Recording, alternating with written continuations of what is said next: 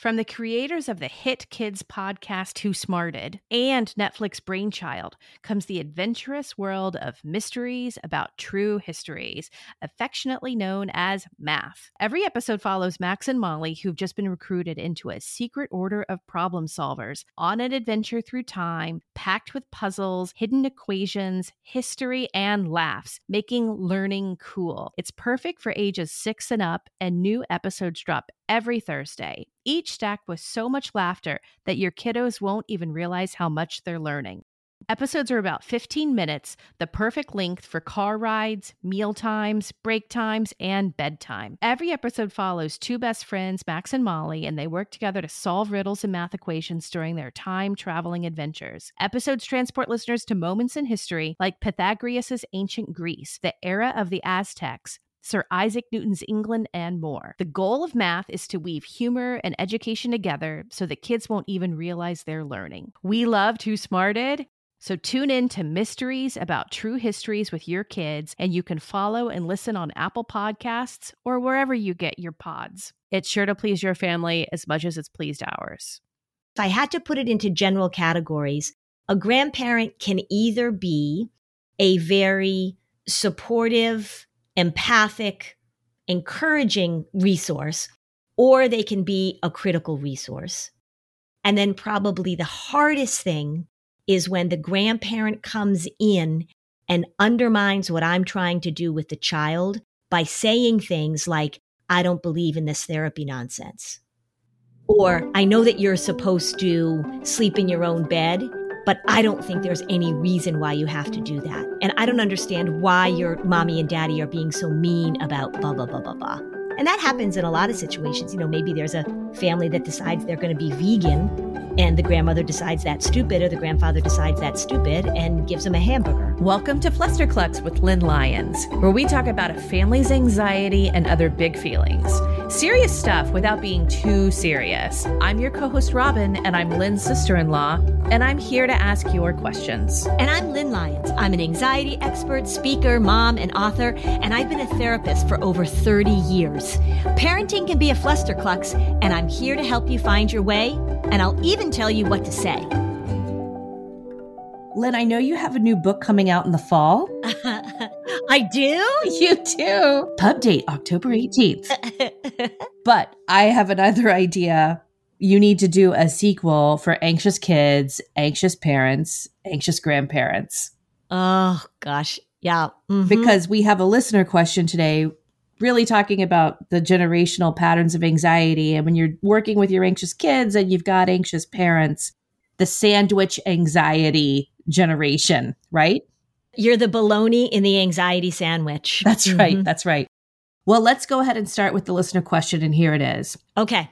I hope you can help with this issue. I'm pretty anxious, and we are going to therapy now for my 11 year old daughter's anxiety.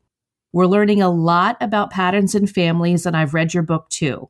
We've made a lot of progress, but here's the problem. My mother is very anxious, and my father, though not as bad, is not by any means easygoing and we're going to a family member's wedding this summer. It requires a plane, hotels, and all the arrangements. You can imagine at a destination wedding, and I'm so excited, but I'll be in charge of the plans for my parents and we'll be traveling together.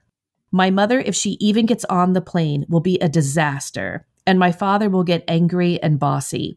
They're both completely healthy and capable. It's just that anxiety makes them hard to deal with. How do I talk to my kids about this and how do I enjoy the wedding? And I'm really looking forward to it. But my parents have the ability to make it really tough on me. And they also don't believe in that therapy nonsense. Maybe that should be the title of my next book That Therapy Nonsense. Yeah. oh, I specialize in that therapy nonsense. Yeah, right, right. That's my jam. Yeah, so this is such a great question because I talk about the generational patterns of worry. And this is a mom who's saying she's recognizing that she's really anxious. She's working on her daughter's anxiety. And so likely this thing didn't just spring out of nowhere. So it's not surprising that she's dealing with anxious parents too. Yeah, it sounds like we have a worrier and a controller. Yeah, a catastrophizer. Yeah, a catastrophizer and someone who's going to be really bossy and demand that things go the way he wants. Yeah. So we've got rigidity, we've got catastrophizing. And then also, did you hear a little bit in that listener question? Did you hear her catastrophizing too, right? So she said, My mom is going to be a disaster. Even if she gets on the plane, she's going to be a disaster. In some ways, it's good to know what you're up against, right? It's good to sort of step into it with some awareness. But she's already predicting the worst. And worriers do that a lot. They say, prepare for the worst, hope for the best, right? That's what catastrophizers do. There's a few things that I would like this mom to think about. One is that she is learning about how anxiety works. She is working in therapy with her daughter to interrupt these family patterns, but it is not her job to fix her parents' anxiety. That's not her responsibility. Her responsibility is to make sure that she doesn't pass on or model these patterns to her child her responsibility is to think of herself as a support and a teacher and a flexible role model for her 11 year old. Especially if you think about if the grandkids are seeing these behaviors in the grandparents, it's like a great model of how do you be the character foil of my parents? That's right. Yeah. And so there's a few things that are going to be really helpful for this mom. One is that and I've said this before, right? This is that gem of wisdom that I learned from Michael Yapko. There's a difference between something impacting you personally and something you have to take personally. So just as we pull out our own worry and create some distance, you know, we've got that cult leader that bosses us around and we're like, okay, we know what you're going to do. She should do the same thing with her mom's and her dad's reactions. When her mom starts to catastrophize, instead of feeling like she has to confront her mom or talk her mom out of it or judge her mom when her dad gets angry and bossy, when her dad talks about that therapy nonsense, she doesn't really have any obligation to deal with her parents other than just to be able to say, Yeah, I hear ya, or Yeah, I understand this is hard for you. So she wants to create some distance between her parents' anxiety and how she's going to respond. And then the other really important part of it is that she has some discussion with her 11 year old, maybe ahead of time, about how we notice when worry shows up. And she could even say, We're going to notice how it shows up in you. She didn't say that the 11 year old would be nervous going to the wedding. Maybe that's not a thing that her daughter would worry about. But she can say, let's notice how worry shows up in our family. And isn't it interesting? Like it might show up for Grammy in this way, it might show up in Grandpa this way. And we're going to be able to see how worry shows up and takes over people. And the reason that we're going to therapy, the reason that we're going to see the person that we see is so that we can interrupt these patterns. And you can even say to the daughter, now, of course, I want you to notice how I might get sucked into my worry too, because I'm really working on it. So we're going to work on our family, making sure that the worry doesn't take over. And we're going to notice what happens with Grammy and Grandpa. So having that discussion ahead of time can be really helpful. And you can make it a little playful. It's an incredible opportunity for children of that age, particularly, because they're pretty sophisticated at that point.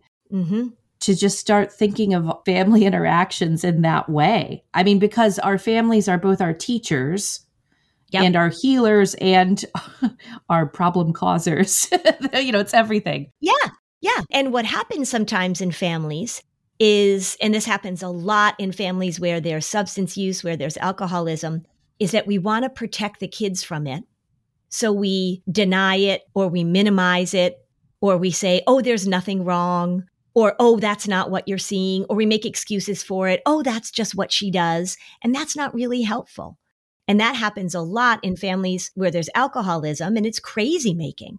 So a kid is witnessing something that is really not good. And the parent or whoever the protective adult is, is saying, Oh, that's fine. Oh, she just gets happy when she, or something like that. We don't have to pathologize it. We don't have to throw grandma under the bus but we can say, isn't it interesting how these patterns get passed down? Do you notice how Grammy reacts when she's getting on the plane? Have you ever seen me do something like that? Mm-hmm. And so suddenly now we have this opportunity, like you say, to talk about it in a very open way. It's enormously helpful. I want to talk quickly as a travel advisor. Mm-hmm. Ways that I would recommend this listener think about her own self care and her own goals for this wedding and this experience, which is enjoyment. Mm-hmm. Right. So that means putting up some boundaries. Mm-hmm. That means, on a very logistical level, have your parents sit farther away in the front of the plane from you and your family. Give yeah. yourself some distance and make sure that also the hotel rooms are separate and even on different floors. As an advisor, I sometimes can hear because I plan so many multi generational trips. Mm-hmm. Don't let guilt lead you in this planning process. Hmm, that's such a good piece of advice. Think about what you need in order for everyone to have a good time because one of the questions I often ask a family who they want to rent a big house together, I always say, okay, well, when you're all in a room right now, how's the vibe? Don't let the idea of something take you down the wrong path. And if in reality, space is how the family can handle each other and find enjoyment with each other when they have breaks, when they have more ways to create buffers. So acknowledge when you need those buffers and give yeah. them to yourself. That's such an excellent point because anxious people, worriers, not all of them, but one of the things that worriers tend to do sometimes is they step into that place of over responsibility. They worry that if they do something, they're going to hurt somebody's feelings or it's not going to, work. and they take on too much. They want to become the organizer, they want to become the happy police. And you feel guilty that you're not doing everything that you possibly can. The other thing, too, and the phrase I would use is don't make plans based on wishful thinking. Yes. Don't make plans based on how you wish it could be. Absolutely. That suddenly all of the dynamics during this wedding are going to go away. And in fact, what you should recognize, everybody, is that weddings and funerals are where the dynamics come out. Oh, I was they're they're intensified. Yeah, yeah. They're absolutely intensified to think that people aren't going to bring their crap to a wedding or bring their crap to a funeral is silly. That's where it's intensified because the emotions are intensified. Lots of times you're seeing people that you don't see on a regular basis. Lots of people, they're planning for a wedding, they're planning for a trip, and they're at home and they're just packing all of their resentment into their little carry on so they can bring it right on the trip with them. You want to keep your expectations realistic. You really want to keep them realistic. The other thing, too, and I've sat on planes near a lot of anxious flyers. I'm not a fan at all of benzodiazepines, Ativan, lorazepam, Klonopin. But if you are trying to get your very anxious mother on a plane, this would be one of the examples in which a little benzo might be a helpful tool. Not for you, mom, but for grandma. I'm not saying like medicate your mother, but I'm kind of saying like medicate your mother. And perhaps, perhaps even maybe mom already has her own medication that she takes if mom is a lifelong anxiety person because who doesn't like the therapy nonsense? who doesn't like the therapy nonsense, right? Grandpa doesn't like the therapy nonsense, but he really likes his martini when he gets on the plane. And maybe grandma really likes her benzo. So this is not a time to worry about that. This is a time to support the medicating of the really anxious parent on the plane so that you don't have to deal with them. Yeah. We did an episode on difficult mothers in law. I believe it was like October of 2020, which is a really fun episode. But you have obviously dealt with so many multi generational issues in your practices. Mm-hmm. And one of your best pieces of advice, I think, is the gamification of patterns. Mm-hmm. Can you talk about that a little bit more? This listener, this mom is saying, like, I'm pretty sure I know how my mom is going to act. I'm pretty sure I know how my dad is going to act. And again, it's good to realistically, you know, not be surprised by it. Oh, I can't believe that he's being so bossy. Yeah, no, he's always bossy. You can make a bit of a game of it. Like I probably talked about this in the mother-in-law issue is a client of mine whose mother-in-law would do this passive aggressive sighing. And so she just created a game with her husband that every time her mother-in-law sighed she would put a dollar in a jar. And then when the mother-in-law left after the visit they were going to go out to dinner only using the money in the jar. So if the mother-in-law only sighed five times they'd have to go to subway and split a footlong. But if the mom was constantly sighing the daughter in law was like, cha-ching, cha-ching, we're going to go to a really nice dinner. So you can come up with a game. So maybe this mom, the bologna and the anxious sandwich, maybe she makes a game with her partner. Every time my mom says something catastrophic, we have a little signal that we give each other. We have a way that we play around with it because the problem in these situations is that somebody does the exact same thing that they do and you react and respond the exact same way you always react and respond. So we want to interrupt the pattern, but if we can interrupt grandma's pattern, you can interrupt your pattern. Yeah, I was just about to say that. And the reason why gamifying with your kids, particularly, is you're training them early to recognize that they can shift their own response. Right. They're in control of their own response, which of course then leads to the ability to distance yourself from your feelings, which is the foundation of emotional management. Exactly. That's exactly what I was going to say. That's step one, that's step two. Step one, step two is that somebody does something, or you feel something, or you think something. And then the skill we want to teach our kids is how do we respond and react to it? Sort of like you've been saying this, and I've heard you say this, is that you go to a hotel or you're getting on an airplane and people are exhausted and a lot of places are understaffed right now. So there are things that are going to happen that are going to frustrate you. And that's okay that you feel frustrated that you have to wait in a line or you feel frustrated. But how do you treat the person who's trying to help you? And so that's the thing that you have control over. How do you respond? And we can say to kids over and over again, and we're going to have to say it over and over again. It is really frustrating when somebody does this, or I feel really annoyed when somebody does this, but I'm going to learn how to respond and react to it in a different way. Anxiety really wants to take things seriously. It really wants to be catastrophic. If you make a game with your 11 year old about spotting a pattern that the parent grandparents do, that 11 year old may actually spot the pattern before you do because you're so entrenched in it because you're 40 something and it's just been so normalized. Right, right. Your child can be your ally and helping you raise awareness about something. Yeah. You don't want to make it mean spirited. You don't no. want to make it so that you're ridiculing when you're working with your child about this, noticing these patterns. You want to talk about it in a way that says to your daughter, I really struggle with worry. We're really working on it. Grandma really struggles with her worry too. It's kind of interesting. We can observe how grandma gets herself so anxious, which is the same way I get myself so anxious, and which is even the same way that you get yourself so anxious. You can even say to them, it's sort of like we're in a nature show and we're just studying grandma in the wild and we're just noticing these patterns. And it really helps them to become good observers one of the things I do in therapy all the time, one of the rules of thumb is that when I'm trying to change a pattern, I start outside of somebody's own individual pattern and then I bring it in closer because people are much more defensive when you're talking about their patterns, but they're really good at noticing patterns outside of themselves. Well, when we come back, I want to hear more about the different types of grandparent dynamics you have seen play out in your mm. practice. Mm. Mm. There's some good ones.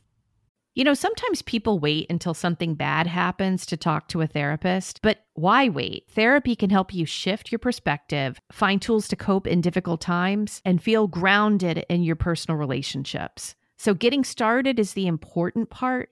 Talkspace makes it easy and affordable. With Talkspace, you can sign up online and get a personalized match with a provider that's right for you, typically within 48 hours. It's incredibly convenient to have virtual sessions with your licensed therapist from the comfort of your home, your car, your office. There's no need to commute to appointments and miss time at work or line up childcare in order to attend sessions. It's mental health care made easy.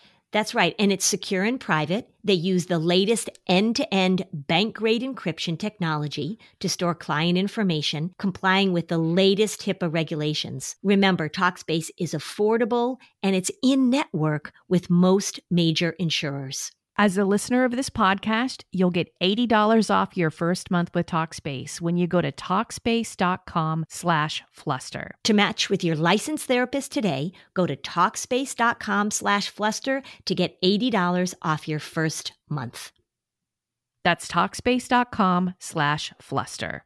I really have to pay attention to hydrating properly. I work out a lot. I talk all the time, as you know. I am pretty active and I don't drink enough water. So I'm constantly thinking about how it is that I am going to hydrate in the best way possible. And I'll tell you, if my water has a little bit of flavor, it's so much easier for me.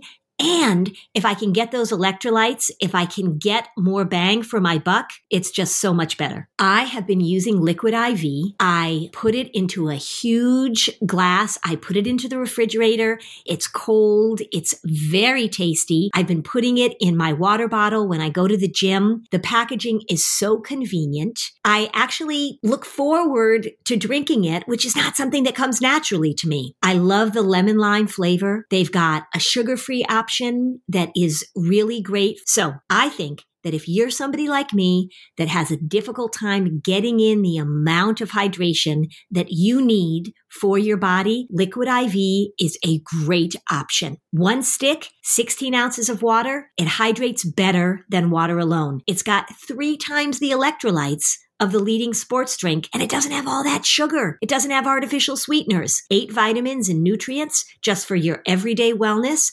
It's non GMO and free from gluten, dairy, and soy. However, you hydrate, grab your Liquid IV hydration multiplier, sugar free in bulk nationwide at Costco, or get 20% off your first order when you go to liquidiv.com and use code FLUSTER at checkout. That's 20% off your first order when you shop Better Hydration today using promo code FLUSTER at liquidiv.com com. All right, grandparents in my practice. It has ranged, it has gone from incredibly helpful. A grandparent comes to a session. I work in the systems way, so I include family members. I want to get information from people who can give me information. So sometimes grandparents are enormously helpful. So they'll come to a session. Maybe they're a really big part of a child's life. You know, sometimes they even live with the family. And so that can be really helpful. And then it goes all the way to the other side where a grandparent can be maybe they don't believe in that therapy nonsense. So they're sort of trying to undermine what I'm doing. And it often is sort of somewhere in between that they are willing to learn and they're also having trouble changing their own patterns. I've had grandparents who come to sessions with their adult child who are really critical in a session about what their daughter or their son is doing. And I can see the dynamic playing out. One time I, I had a grandmother call me. And remember, I'm not allowed to say anything to anybody. So if I don't have permission to speak to a grandparent, if they call me on the phone and I answer the phone, I can't say anything because I'm confidentiality. So I had a grandparent call me once and she said, I know you can't talk to me. I just picked up the phone. Hello. I know you can't talk to me, but I'm just going to tell you right now. And boy, she went on a tear and she, she was telling me about all the horrible things her granddaughter was doing, all the horrible things her daughter was doing. She was saying that I wasn't helping at all, that there was nothing that I, that she had seen no change since her granddaughter had been in therapy. And in fact, things have gotten worse. And I thought, oh my gosh, this is how this person communicates. This is how this person operates. And then when I saw the mom again, and when I saw the granddaughter again, it really allowed me to understand a lot of what was going on between them. This mom didn't know how to communicate with her teenage daughter. And it became pretty clear why after I had gotten that lashing from that grandmother on the phone. That's fascinating because, again, it wasn't about the content Mm-mm. of what the grandmother said. It was all about her process that told you what you needed to know. Yep. And she was wrong, actually. a lot of what she was saying was pretty inaccurate because I had been talking to the mom and the daughter and I knew what was going on. So, yeah, it was all about the process of how she was taking in this information and how she was talking about it. At the end of that call, you were like, Thank you. This has been very helpful. And the grandmother's like, Yes. And you're like, Not the way you think. yeah, exactly. exactly. Thank you for all that helpful information about you. Yeah, it was really interesting. Well, some of the grandparents, I feel like you've told me on another episode that the grandparents come to the therapy or like sit outside of the office. Mm-hmm. Let's talk about when grandparents are a little enmeshed. How do you know when is healthy involvement and when is not helpful involvement? Healthy involvement means that they are able to support their grandchild or support their child in what we're working on. So healthy involvement might be, for example, I had a daughter who was really working to change her anxious patterns. The mom was also anxious. The grandmother was also anxious and they were working on it. The grandmother was really helpful in supporting her daughter in changing the patterns with the granddaughter. The difficulty was at bedtime, the difficulty was getting this little girl to school. There was a lot of separation anxiety. And the mom just needed support because it's really hard when your little child has separation anxiety and you have anxiety too. It's really hard to follow through with what I tell you to do because your child is distressed, you're distressed. And this grandmother was really good at just giving encouraging pep talks. So after the mom would drop off her little girl at school and the little girl was crying, she could call her mom and say, Oh my gosh, mom, that was hard. And the mom would be like, You know what? We are doing this. We are breaking this cycle. You are doing a great job. And I coached her in that.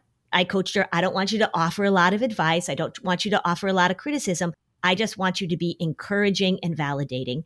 And the grandmother was so helpful in doing that.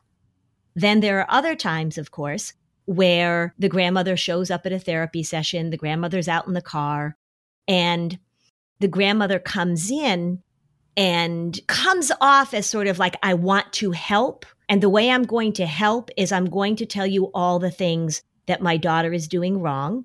And I'm also going to not take any responsibility for this pattern. And it's a lot of denial, a lot of sort of like, I don't know where she gets this. And in those situations, sometimes if they show up and it's a three generational thing, I'll kick the kid out of the room and I'll talk to the two of them together. And sometimes I'll actually kick the daughter and the mom out of the room and I'll just talk to the grandparent. This is what I'm hearing. And I think this is the pattern that you need to interrupt. Sometimes they listen and sometimes they don't. If I had to put it into general categories, a grandparent can either be a very supportive, empathic, encouraging resource or they can be a critical resource.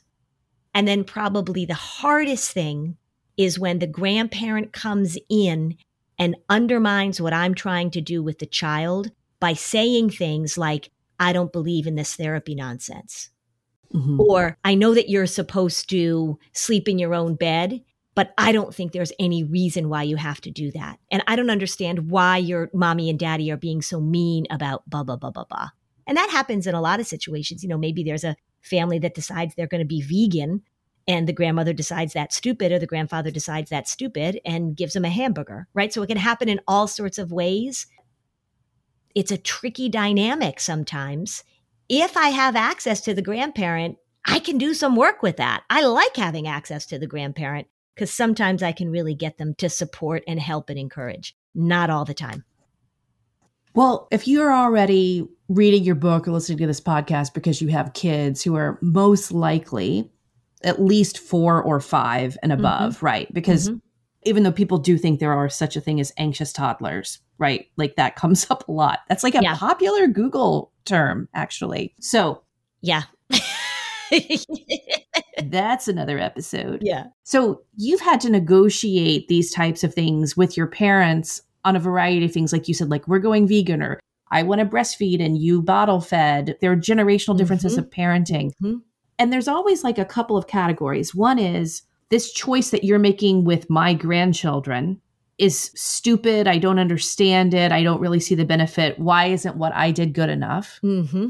But when you play that out in this, you're in therapy, you've got a kid who's struggling, and you're really trying to turn things around. The grandparents are either going to say, yes, what can I do? I see this as an issue. Mm-hmm. They're going to say, therapy, therapy. It's also because I don't think they understand it. But then I would say, my mom, if I were in this situation, she's passed, so I can be honest. my mom would have felt very threatened and assumed all blame mm-hmm. and would have felt guilt. Oh my gosh, what did I do? And she would have probably layered it with other things in the beginning. Mm-hmm. But if she'd met with you and I were in this situation, I think she would just say, Thank you for telling me what to do. It's helpful. I want to be helpful. Yep. And she would get there, but she would have to go through those layers of guilt and what she did wrong. And I think that understanding how to be empathic with your parents can really facilitate a positive engagement in this process. Yeah. And it's the same conversation that I have lots of times with parents when they come in. They start saying, you know, this is what's going on. And they, and I start saying, okay, so this is the patterns that we see. And I see that look on their face like, oh my God, it sometimes they just get this wave of guilt, this wave of, oh, I'm a terrible parent and I screwed up and I can't believe I did this and I have such a part in this. And my job very early on is to normalize it. Right. And I say, nobody says, okay, I'm going to have a baby and I'm going to see if I can make it really, really anxious. Let's see if I can do it. Right. Which actually is not that hard to do. So let me see if I can do it. Nobody says that. And so that's the same speech that I give to a grandparent. So if they say, oh, I know it's all my fault, I talk a lot about the difference between blame and responsibility. I am not here to blame you for this pattern, but now, right in this moment, now it's your responsibility to see how we can shift it. Well, that also means that the parent can really think about their own path of understanding, mm-hmm. working with you, reading books, working with a different therapist convey that on a very vulnerable place with the parent. Yeah. To make them understand that and hopefully skip a couple steps so that everyone's on the same team. Right. Right. And when people feel guilty, when they take responsibility or they feel, oh gosh, I did this, that happens 95% of the time, right? They say, oh God, and they feel badly. And I'll say, of course you feel that way. That's a human thing to feel. Of course you feel that way. And so now we're going to figure out what to do next because you're a human being and you're not perfect, etc. The really difficult people to deal with, whether it's a parent or a grandparent, is the denial person that says, no, I have nothing to do with this. No, that's stupid. And sometimes if there is a grandparent in a situation where I'm dealing with that, I can see that they're very anxious. I can see that they have all these patterns. And based on what the adult child is telling me, then we're going to have to work on putting up some boundaries that's not going to be the person that you go to for help. I can think right off the top of my head, I can think of two women that I am dealing with, and their mom is not going to be the person who's going to be helpful. Then we say, well, how can your mom be helpful? And how can she have a nice relationship with your kids, et cetera, et cetera? But in terms of dealing with the anxiety and supporting the change that the family is making, that grandparent is not going to be the go to. If you're trying to get sober, and your parent is actively using drugs or alcohol, that's not going to be the person that you're going to go to. It's figuring that out. And empathy, of course, goes a huge, huge way. Grandparents will say to me, Well, we didn't know this when we were raising our kids, or we didn't have an understanding of this. And I say, Of course you didn't. That's okay. You can learn now. Grandparents can be really powerful, wonderful allies, and they can also be the opposite. And then we just have to figure that out. We'll be right back. You know, when you're listening to a song on the radio and you just have this feeling that the song was written about you or that it was someone that you love trying to say something to you? Well, now imagine the power to gift that same incredible feeling to someone you love with an original song that actually is about them and about your relationship, and that Songfinch writes just for you. Songfinch lets you create an original radio quality song inspired by your own life and the people that you love. It's completely unique, it's personal, and it lasts forever. I had the pleasure of creating a family song with Songfinch about our summer celebrations that we have every year. I knew it was going to make everybody cry, and it certainly did. I got to be honest, I was even crying giving all of the information and helping personalize my song with the writer that I chose. He absolutely delivered a beautiful acoustic song that captured exactly what I was looking for, and it was so fun to share with the family. So, whether you're song is for Father's Day, an upcoming graduation, a wedding or an anniversary, or even just a gift to show your loved one how much you care, start your song now to lock in one of Songfinch's top artists. Don't waste another dollar on more stuff. It only takes four to seven days, but that song will last forever. For a limited time, Songfinch is letting our listeners upload their song to Spotify for free, so you and the lucky person or people can listen to it anywhere, anytime. So go to songfinch.com slash fluster and start your song. After you purchase, you'll be prompted to add Spotify streaming for your original song for free, a $50 value. Again, the URL is songfinch.com slash slash fluster. Don't forget to share your song with us too in our Facebook group, songfinch.com slash fluster. I'm Margaret. And I'm Amy. And together we host the podcast, What Fresh Hell Laughing in the Face of Motherhood. Margaret, I would say you're sort of a where are my keys kind of mom. Correct. Sometimes a where are my kids kind of mom.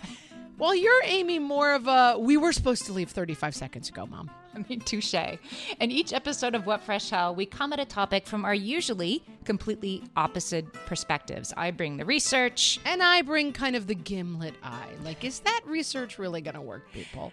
And almost 10 million downloads later, we're still laughing. We also talk to experts in the parenting field, plus parents with stories we can all learn from. We make each other laugh, we challenge each other's assumptions, and we have what we think is the best parenting community on the internet. Check out What Fresh Hell Laughing in the Face of Motherhood wherever you listen to podcasts. When we get back to this listener question, I'm sympathetic to hearing that she's got a known event with everybody there and she's really trying hard to work on something and she's going to get no support from her parents. Mm-hmm. And not only that, what happens and what would you tell her to do if she wants to start talking to her daughter about something and the parents try and disrupt it right there and call her out or dismiss her or whatever? How would you address the parents both privately and in front of the child? Mm-hmm. So, the one thing I wouldn't want to do with this mom is that I wouldn't want to do too much planning about the horrible things that could happen. That's doing the disorder. If I were to say to the mom about the grandma, let's make sure we prepare for every contingency. Mm. I wouldn't do that. She did say in the letter if she even gets on the plane. So I might think a little bit about that what the plan would be if mom refuses to get on the plane. But I think we want to have maybe just one response.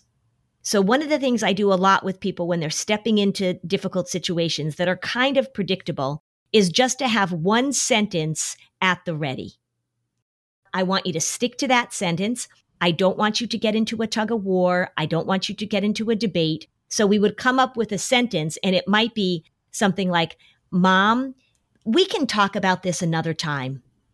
Or, Mom, this is not the time or place to go into this. Or, Mom, I appreciate your input, but not now. Something like that. And then the trick is just to keep repeating that sentence.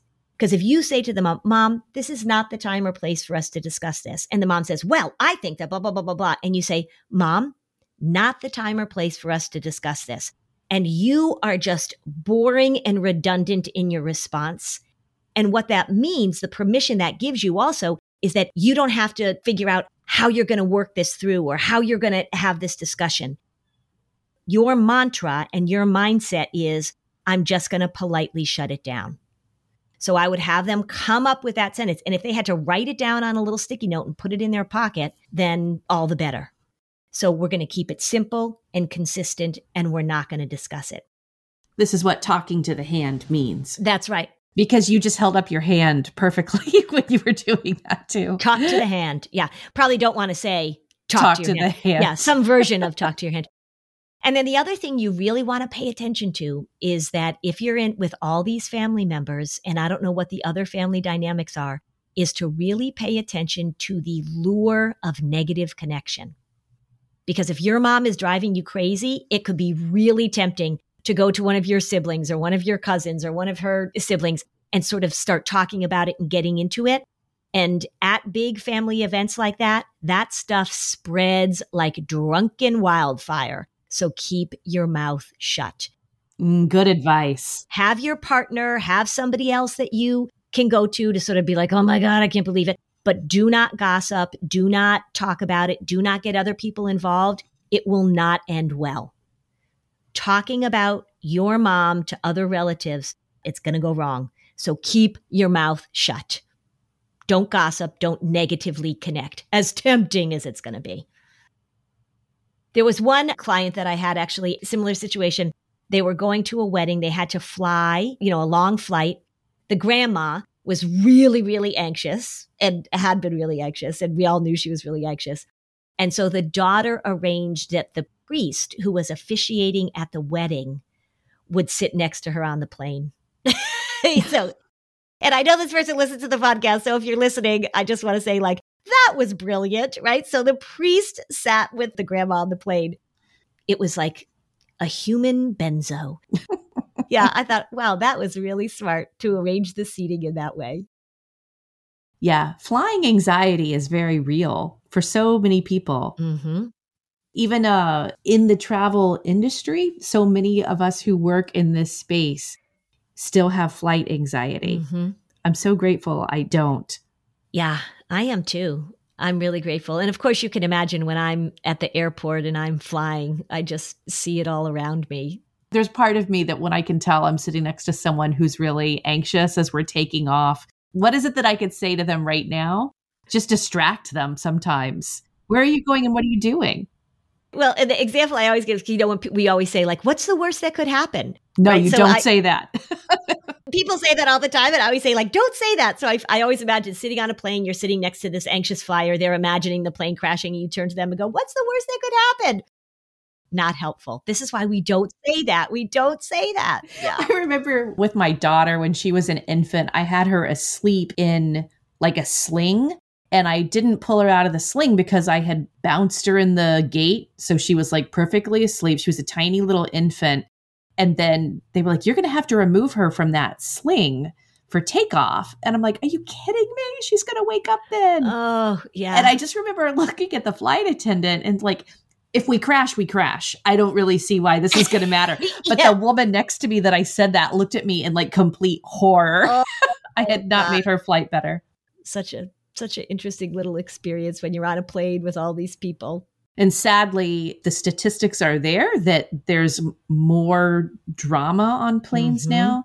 Uh, mm-hmm. Uh, related to the episode about living in a tinderbox society that we are now too. Yeah, I mean the yeah. rates of violence on airplanes now mm-hmm. is is a little depressing. It is a little depressing, but I'll end with a little sweet story that's the opposite of depressing. I was on a plane um, my kids are two years apart, so a two and a half year old and an infant. And we were in the way back of the plane. My little son was in one seat. I was holding my little tiny baby, and this man who looked to be, you know, probably like 45 or whatever was sitting next to me. We're crammed in there. And he turned to me and he said, I know that you're probably going to want to nurse your baby and that's totally fine with me. I will give you privacy, but please don't feel self-conscious because I know you're just trying to. He and he said it like in just like a very genuine way. Like I knew he was a dad and his wife had probably nursed their children and he could see like uh it was just such a kind gesture for him to sort of say that to me. I remember being so grateful. Yeah, so there is kindness out there. I remember on a flight, I flew a lot when my daughter was an infant because I was flying to see both grandparents all the time. Mm-hmm. I had a nursing cover if I felt like I needed to ever use that. Mm-hmm. And the nursing cover was called a hooter hider. so I was sitting next to a guy with, I needed to nurse my daughter, and I could tell this guy was the opposite of that yeah. guy. Yeah. And it's like, you know what, with a little humor. And I was like, I'm going to nurse my daughter. Check this out and I showed him the label and he laughed. Uh-huh. And I saw him like soften, find yeah. the humor in it. And then he was like cool and not showing me dirty glares anymore. So, yeah. anyway, so whoever invented that hooter hider, that wasn't the little tip they probably planned on incorporating into their product. Right. Right. So it was a good way to just sort of diffuse that whole like, oh, and just sort of normalize. Hey, look, I'm going to nurse my baby and I'm going to use my hooter hider. Those days are over for us. They are. Thank God. I don't. I'm not. I'm not hiding my hooters. Yeah, my days of my days of hooter hiding are over. Interpret that how you want. So join the Facebook group so that you can ask Lynn your question on an upcoming episode. Thanks for joining us on another episode of Flusterclux. Bye, Robin. Bye, Lynn. Hi there, I'm Andrea Owen, self help author with 19 translations of my books, global keynote speaker, and life coach. My podcast, Make Some Noise, has been serving up self help in a simple to digest way for the last decade. The topics brought in each episode are practical and easy to implement around topics such as working through fears that keep you stuck, different modalities of therapy, managing your negative self talk, and more. We bring you guest experts, solo episodes, and I even coach listeners on the air around relatable struggles. I also do my best to weave my sense of humor into some heavy topics because let's face it, life can be pretty hard and it's so much better when we can have some fun while walking through our challenges. Whether you're seasoned in personal development or just starting out, Make Some Noise podcast will help you become the best version of yourself, the person you're proud of when you look in the mirror and show up in your life. Simply search Make Some Noise with Andrea Owen wherever you listen to your podcasts.